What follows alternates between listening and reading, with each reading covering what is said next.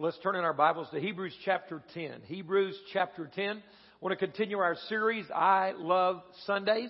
We are just learning the value, revisiting uh, the spiritual principles of why it's important that we corporately worship together.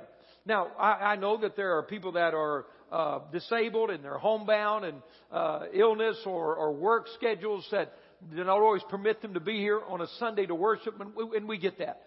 And, and I understand that there are, uh, that, that we're learning. It's a blessing that God is with us everywhere we go, that you can pray anywhere, in your home, in your car, at work, at school. You, you don't have to be in a building and be at a right address or be in a particular place. God's with us at all times everywhere. We can pray and worship anywhere. So that being true, and it is, and it's wonderful, then what makes this so significant? Is it more than just a ritual? Is it more than just uh, the, the thing a Christian does? Why? Why is this so important? And what are we learning about this? Well, let's go back to these original verses, Hebrews 10, and let's look at verses 24 and 25. This is what we find.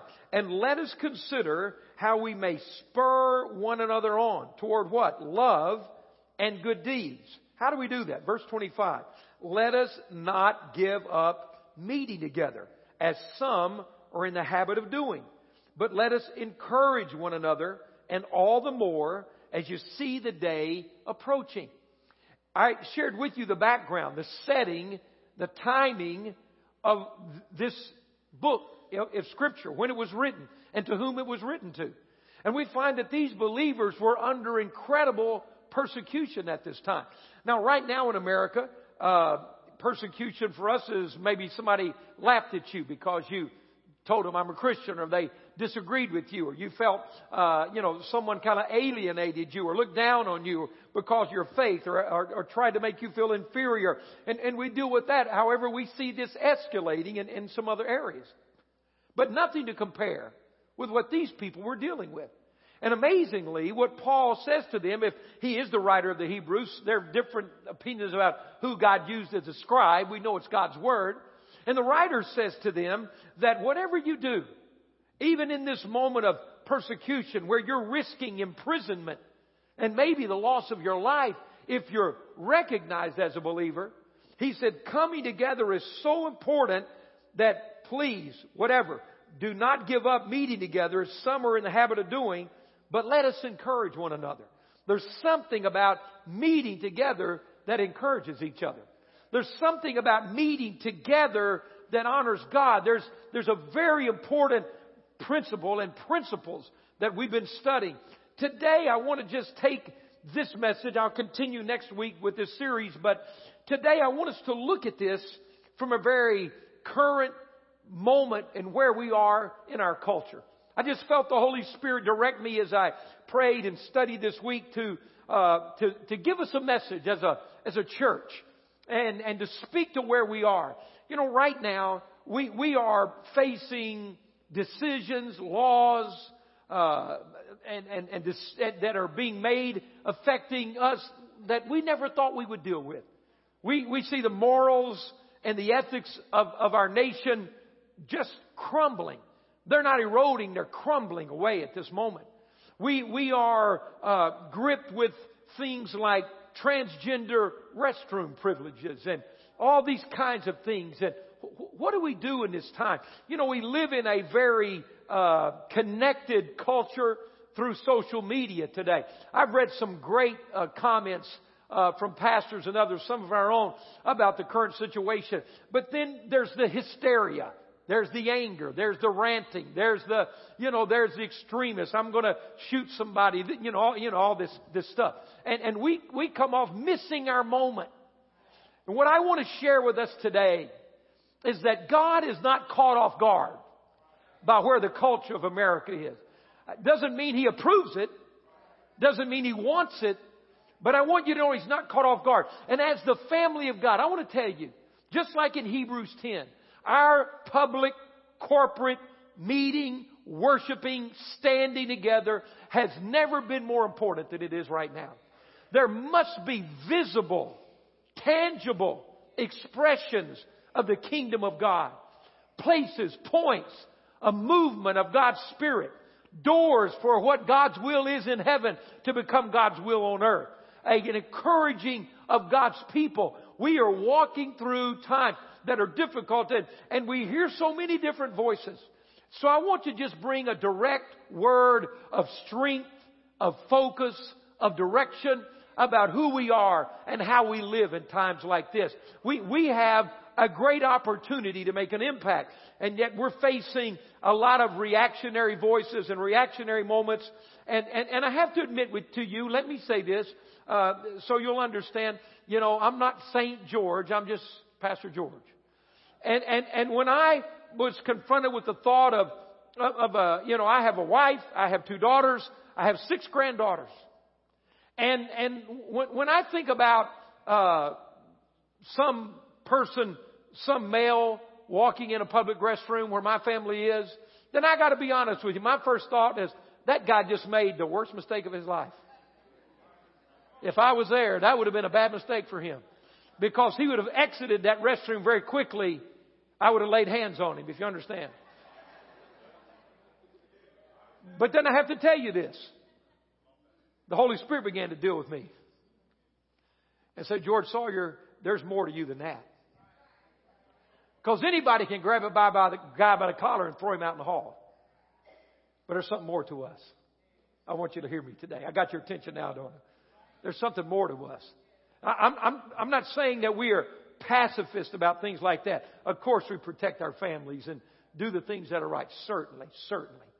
But that's not all we are. And there's more to us. And we need to understand this moment. We need to recognize what's going on. I want to read a lot, a lot more scripture than I normally do on a Sunday morning because with all the other voices roaring around us, if we, uh, we're hearing so many things, let's make sure we hear God's voice as often and that we know what God says. I want you to look with me. Let's turn to 2 Timothy chapter 3. 2 Timothy 3. Never been more important for the church of the Lord Jesus Christ to be public and powerful and, and, and influential and standing as a strong fortress in this day. It's critical. What you've done by being here today is more important than you can imagine. What you've done by being here today is powerful. I want to help us understand. Now, I want you to read, we're going to read in 2 Timothy chapter 3, and I want you to realize that God has not been caught off guard by the, uh, the events happening in our nation today, in the world we live in. In fact, God gave us direction about how we are to respond. Let's look at this. Chapter 3 of 2 Timothy verse 1. But mark this. God said, take notice of this. Alright? There will be terrible times in the last days. Now, I, am not going to stop at the end of that sentence and we're going to have an oh, it's me Sunday morning. We're not going to do that. We're not going to be afraid. We're not going to be fearful. We're not going to get a martyr complex and we're not going to run around like vigilantes. We're the people of God. Anybody with me right now? So he said, there'll be terrible times in the last days, but we're not done yet. Let's keep going. People will be lovers of themselves, lovers of money, boastful, proud, abusive, disobedient to their parents, ungrateful, unholy, without love, unforgiving, slanderous, without self-control, brutal, not lovers of the good, treacherous, rash, conceited, lovers of pleasure rather than lovers of God. Unfortunately, that is a window to American culture today in too many places. And that is shocking enough, but let me remind you that God said, I know what it's going to be like. It didn't catch God off guard. He doesn't condone it. It's not His will, but He wants you to know I'm still God. But then maybe the most shocking thing is not that list, it's the sentence that follows it. Because this is what really defines what our generation is wrestling with. Because we have that list of ungodly things and then we read having a form of godliness. What in the world? That's the shock effect right there. And what we see today is that men and women desperately want to do their own thing and go their own way and have no absolute truth. But the strange thing today is that from every angle people are grasping to somehow say it's okay with God. It's okay with God. You know, maybe and, and I'll walk you through this today, our greatest challenge is to understand what the love of God really means. Maybe our challenge to understand what truth really means. And so see, here's this list of things that we say, oh my goodness. But then the thing that should put your radar up is that they say having a form of godliness. Seeking to cover themselves with the name of God. But notice the difference. This will be the difference. And it will continue to be the difference. And it will be the signifying, uh, identifying mark as we go forward in this culture we're in today. Here's the difference.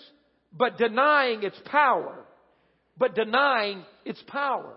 And so what I want to show you today as we live in this culture as men and women of God, we, we are not running from one extreme to the other. We are marching a straight, deliberate path based on the Word of God.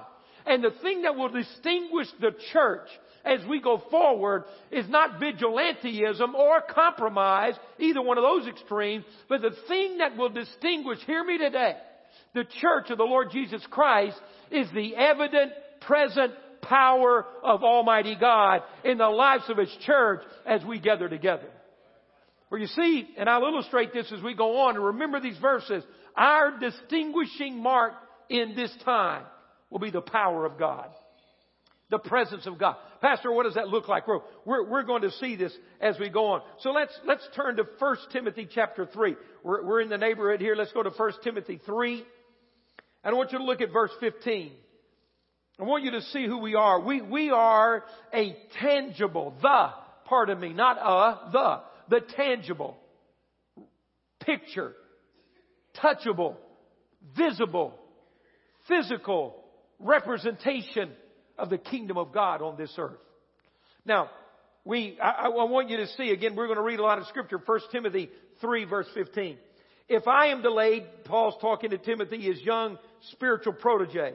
He was mentoring, discipling Timothy, raising him up as a minister of the gospel. He says, if I'm delayed, you will know how people uh, ought to conduct themselves in God's household. Look, what is God's household? Look, which is the church. What is the church? The church of the living God, the pillar and the foundation of the truth. The church is what? The pillar and the foundation of the truth. We did not write the truth. Jesus is the truth. The Word of God is the truth. But we're the pillar and the foundation of the truth. We are a visible, solid, dependable, lifting up, holding up, standing for, establishing the Word of Almighty God in our generation. We're the pillar and the foundation of truth. We hold truth forth. We stand for truth. Like pillars in a great building, we stand for truth. I, I, it's interesting and it's, it's common now because it's the, it's the mantra of people that, that don't want truth. Someone will say to me, well, Pastor Sawyer, you, you have no right to tell me that Jesus is the only way. And I said, you're right, I don't, but Jesus said that, not me. And I have the right to repeat what he said. And so it happens, people always want to bring this to the human level. They want to bring it you or me. Who are you? Who am I? Who are you? It's not about you or me, it's about him. And we're the pillar of truth. He's truth. And we hold truth up by how we live, by what we say, by what we do, by standing together in this place today. We said we believe there is an Almighty God. We held up a communion cup and said, the blood of Jesus has not lost His power. It reaches to the highest mountain and flows to the lowest valley. The blood of Jesus still works today. We made that statement by coming in this room and having communion today and remembering what He did for us and remembering that He's coming back someday. This culture needs what we did today. This generation needs what we're doing here corporately representing God. We're the pillar and the foundation of truth. That's what we do. Let's look in Ephesians chapter 4. I, am not going to read a verse every two minutes, but I, have got a lot of scripture because I want you to see what does God say. What does the Word of God say? So, so uh, Paul's telling Timothy, you, you, you, uh, things are going to get bad in the last days. And, but he said it, and I, I didn't read the rest. I'd love for you to go ahead and read the rest of that Second Timothy chapter 3. I want you to get this. This is what he told Timothy. He said, be instant. Listen, be instant in season and out of season. Preach the gospel. He said, you know the holy scriptures that have been taught you. Don't waver from that. Tell the truth. Tell the truth.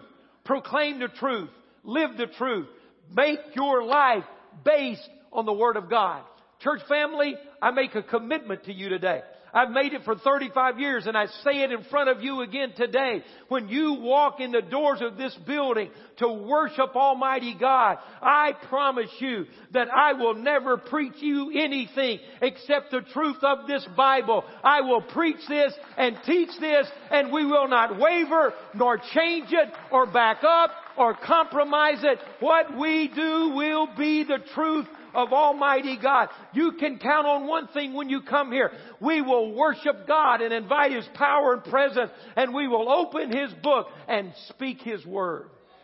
And we'll do that. And we'll be a standard, a refuge, a, a stronghold, a launching point that this place represents God and is a visible, tangible expression of that. Paul said, Timothy, what do you do in those terrible times? He says, preach the word. Be instant. Be in season. Don't be afraid. Don't be intimidated. Don't try to hide or explain away the Word of God. We believe the Word of Almighty God. And that's what we stand on. There's something unique about us though. That, that, that is so important in this big issue about how we stay the course in a culture that just seems like it's lost all of its bearings. What do we do? Ephesians 4, look, look at these verses beginning verse 14. He, he's talking about what happens when, when, when the apostles and the prophets and the evangelists and the pastors and the teachers do what they're supposed to do. He's talking about what happens when the church gets connected, when we get together, when we're taught by the leadership gifts, when we're strengthened by those gifts, when the church gets together. I want you to see this. Look at verse 14. What happens? Then we will no longer be infants, tossed back and forth by the waves and blown here and there by every wind of teaching and by the cunning and craftiness of men and their deceitful scheming. You see what he says? You know what happens when we get together, when we connect, when there's connection, there's protection. We stop being blown around by every fad that comes through and we're not little babies. We begin to grow up and become men and women of God. We need to be together to make that happen, he says. But let's keep reading because what I really want you to see, look at verse 15. Instead, instead of what? Instead of being blown around by any wind of doctrine, instead of being spiritual babies that, that can't stand for truth, when we get together and connect, he says, what happens instead? Verse 15, how we do what? We speak what? The how. That's who we are. That makes us different. That's what this is all about. Instead, speaking the truth in love. What happens when we do that? We will in all things grow up into Him who is the head, that is Christ. From Him the whole body joined and held together by every supporting ligament grows and builds itself up in love as each part does its work. This is a we thing, not a me thing. We're better together than we are apart. The, the, the sum of the parts somehow is not as great as the total of when we all get together. It's not just one and one and one. It's multiplied. It's something greater when we get here. But the Bible says that the significant thing we do about truth is we speak the truth in love. We, we, we are here doing that and we're His representation, His church. We, we become evidence. We become the body of Christ. See, let, let me say something. The church in Western civilization, listen to this, has made a big mistake. And how they deal with two words, personal and private. The Western church has confused personal and private. My faith in Christ, your faith in Christ, my decision to accept Christ as my Savior is a very personal decision. Everybody has to make their own decision to accept Christ. It's personal. There's nothing more personal. In fact, we, we don't call Christianity a religion, it's a relationship. And, and I always put this word with it. It's not only a relationship, it's a personal relationship with Jesus Christ. However, we've confused personal and private. Although my relationship with Jesus is personal, that means it's one on one. That means you can't do it for me. It means God has no grandchildren. He's got kids, but he doesn't have any grandkids. In other words, you can't get there through mama and daddy. You got to make your choice. It's personal. But it's not private. There's a difference in those things. My faith is very personal, but my faith isn't private. I'm not ashamed of the gospel of Jesus Christ. I'm not intimidated to be the pillar and the foundation of truth. I'm not going to shift and change because of what happens around me. I'm not going to have a personal faith in the God that saved my life and be afraid to stand for Him when I'm in a public setting. I don't have to run up and down the hallways of my work shouting on a megaphone. I don't have to bring the family Bible and beat people into church. I don't have to do that. I don't have to act like Aunt Esther or the church lady. But my faith is not private. And the Bible doesn't tell me that it is. And no matter what laws and legislation and intimidation and persecution says to the church, you better keep that to yourself. You better put that in a Sunday. You better take that to your house. I'm here to tell you that it is the gospel of Jesus Christ that is the only hope of this generation. And it is not private. It is who we are. It is what we do. It is how we live. And we aren't going away. See, we need to get together so that we're encouraged in the midst of a of, of, swimming upstream all week against culture. I've got good news for you. Now we're going to put some Holy Spirit power in your tank so you can do it again this week and bring somebody to heaven with you along the way.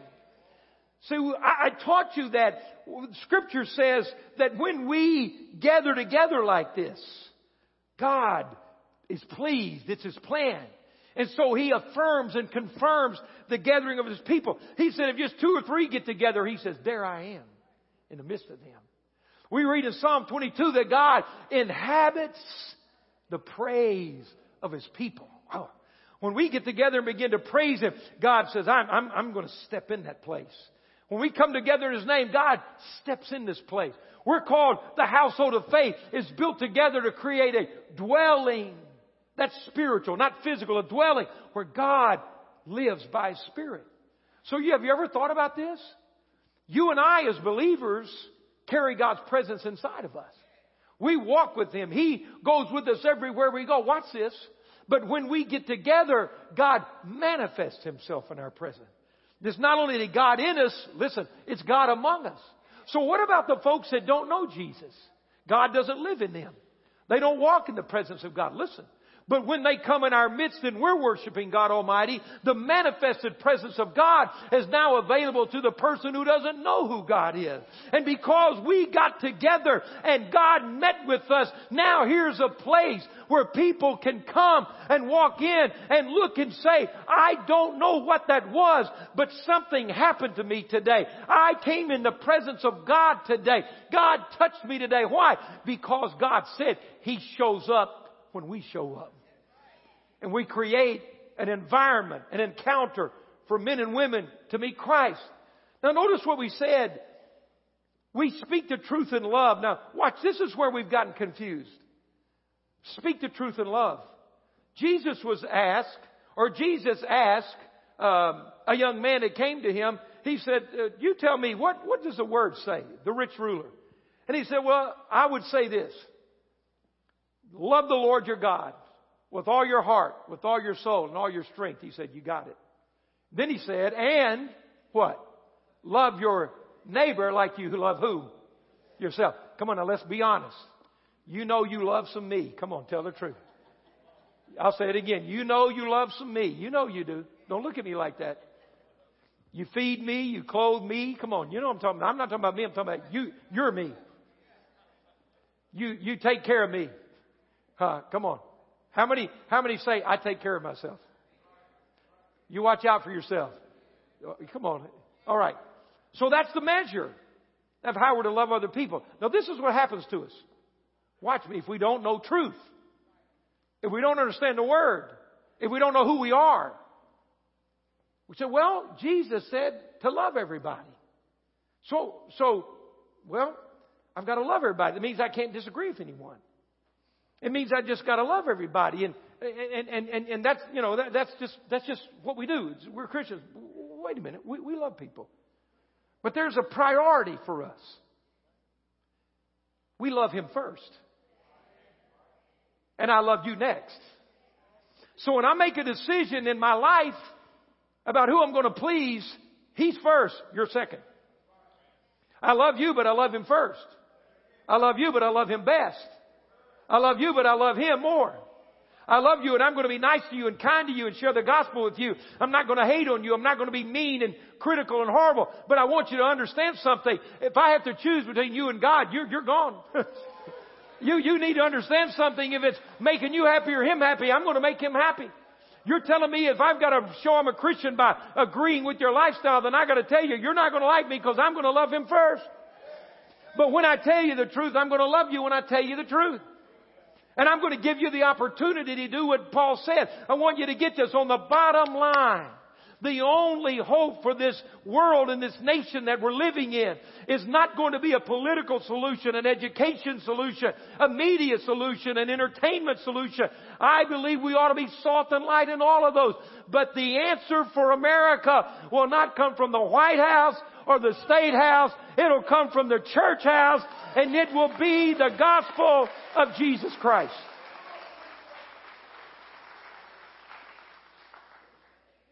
What will change this culture? Not a vote, not a president, not a personality. The one thing left, the one thing left, I want to say it again, the one thing left to change the erosion of where we are is the pure, simple truth that Jesus Christ is the Savior of the world. And when we meet together like this, we are holding out hope. We are turning on the lights in North Alabama. We are saying, encouraging one another, hey, I'm with you. We're together in this.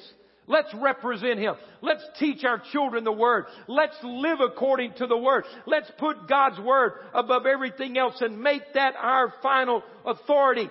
You see, to be honest, the nature of a sinner is to sin. Stop wasting your time trying to get sinners to act like Christians. You're going to frustrate them and yourself. I want you to get me. I'm not ashamed of the gospel of Jesus Christ. I'll talk about Jesus uh, on the doorstep of hell. I, will go to the transgender national meeting, wherever that is, if they have one, and tell them about the love of Jesus. I, I, you know, I'm, I'm, a white man. I, will go preach at the at the uh, Black Panther meeting if they'll let me in. I, will go tell the white boys with the sheets on about the love of God if they'll let me in. I, I'll go anywhere and talk about Jesus, but I want you to understand something. And what, and what we need to know and what we have to realize in this moment is that when we speak truth, it is to honor Christ and to then share that incredible love with the people around us. We're not intimidated. We're not going to change it or shift it or acquiesce to it. The, the, the holy hope is that we present Jesus Christ. This is who we are. It's how Jesus did it. Watch this. In John 8, we refer to this several times. It's, it's so clear and powerful. A woman was caught in the very act of adultery. How embarrassing and how horrible. Always wonder about that whole setup. Is how did those guys catch her in the act doing that? What were they, peeping toms? Voyeurs? What was their problem? I don't know. They brought her and threw her at the feet of Jesus. And it wasn't because they cared about that lady. She was a pawn. They wanted to kill her. They didn't care about her. She was supposed to die. But this whole thing was a setup to catch Jesus, to embarrass him, to see did he really believe truth. See, they had truth without love. They had half truth. Listen, they had truth without the power of God. So they come and they throw her at his feet and say, hey, the law says we stone her to death. What do you say, Mr. Jesus? That's our culture. That's what they're doing to us today right now. They're throwing it in our face. Oh, you say you love? Okay, boom, show us how you love us. You say you're kind, boom, be kind. There she is, Mr. Jesus. What are you going to do with her? He said, well, let's start with you. Boy, they hate that. Let's start with you guys. All you rockheads. Let's start with you. So here's what we're going to do. The law says kill her, kill her. And, and here's what we do. You, you, whoever's without sin, you throw the first stone and get, get it started. Do what? I said, the one without sin, you throw the first one, okay? Now there's something about being in the presence of Jesus. Something about the Holy Spirit. Something about the reality of Jesus. Where lying is not as good an option as it is in other places. You understand what I'm saying? Lying suddenly doesn't seem to be as convenient as it is in other places. So he says, all right, anybody without sin, get it started. And one by one they leave. And then Jesus looks at her and he says, woman, where are your accusers? She said, they're all gone, Lord. He said, neither do I accuse you. Now, that's where the church, unfortunately, too often, and there's plenty of great Bible preaching churches. I sure don't believe we're the only one. Thank God for it. Amen. Any church you go to and they tell you they're the only one that's right, they're wrong. You heard it from me. You can quote me on that. Okay? You go to church and they tell you they're the only one that got it right, I can promise you they got it wrong. Because God's bigger than any one of us and bigger than any local church.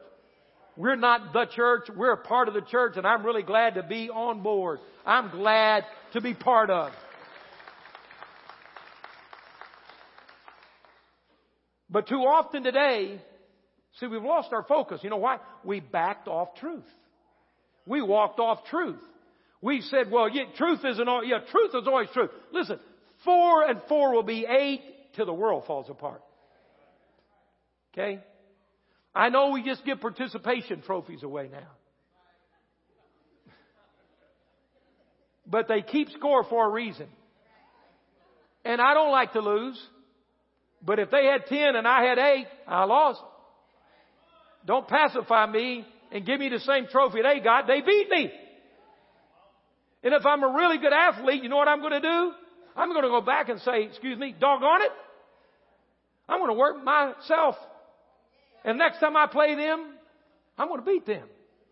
But if we all get a participation trophy, who cares? And that's what's happened to church. We just get a participation trophy. Do you tell the truth? Sorta. We're the pillar and the foundation of truth some days. We're going to tell the truth on Sunday. So what happens to us? We get in this place and we put periods where Jesus is not through. And, and, and so he says, where are your accusers? And she says, they're gone. And he said, well, I don't accuse you either. And that's where everybody wants to stop now. Boom, that's it. See, I'm okay, you're okay. You know, uh, you're wrong, I'm wrong, we're all wrong, nobody's right. That's not where it stopped. What a period in that sentence. John chapter 8. He said, okay, so I forgive you. He said, hey, hey, before you go. I love what the NIV says. Ma'am, leave your life of sin. Remember what I read to you in 2 Timothy 3? All those things. And he said they have a form of godliness. But what do they deny? The power of God. So you don't need any power to say, I'm okay, you're okay. You don't need any power to preach a half gospel. You don't need any power to just say, well, who can say who's wrong and who can say who's right? Nobody knows. You don't need any power. But if you hold on to truth, and truth says Jesus Christ is the way, the truth, and the life. No one gets to the Father but by Him. And you love somebody enough to tell them that with a smile on your face and your heart reaching out and you're ready to pray with them. Then you get the next part because He looked at that woman and said, I know where you've been and I know what you've done, but I have the power to take you where you've never been before. Leave your life of sin. And that's who we are. That's who we are. And we make no apologies. We love you. We don't judge you. We don't say we're better than you. We once were lost, but now we're found. We once were blind, but now we see. Jesus paid it all. But I want you to know, I refuse to pour the water of compromise in the communion cup of the blood of Jesus and tell you that you don't need what the Bible says you need. It's Him and Him alone. That's who we are. We speak the truth and love. And when we do, the power of God shows up. If you're here today and you don't know Jesus, man, I'm glad you're here. Oh, I'm glad you're here. You're not an interruption, you're the main event. You're not a problem, you're the guest. Because I want you to know that you're in a room of people that once were lost, didn't know Him. And we didn't earn our way in. We didn't buy our way in. We didn't work our way in. And we're no different or better than you, except the difference is Jesus forgave us and with His power said, leave your life of sin and He changed us from the inside out. You know who we are here today? You know why it's important we come? Because there are a lot of people who are just like we were. Here's what we can tell you. We're just one beggar telling another beggar where to find bread. we found it. We found him. We were lost and we found him. We, we had nothing to stand on, but Jesus, Jesus changed our life. I want to end with this. There was a moment in the life of the great prophet Elijah where political correctness had about put him under. He was tired. The king hated him. The queen hated him. The queen said, if I get my hands on that boy, I'll kill him. Isn't it funny about us? He had just gone on mount, on the mountain and prayed and broken a three year drought. right before that, he had prayed and fire had fallen from heaven. See, you gotta get this, guys. The greatness of God's inside these earthen vessels, the Bible say. We carry this treasure around in this stinking humanity. But He's changing us. We're not where we started. Not yet where we're going to be, right? So Elijah has this incredible moment. And then the queen, because of the false prophets that were slain on that fiery, let's show who's got it moment, she said, I'm going to kill you. And oh, Elijah, that had just come out of one of the greatest moments of his life, takes off running. Goes out in the desert.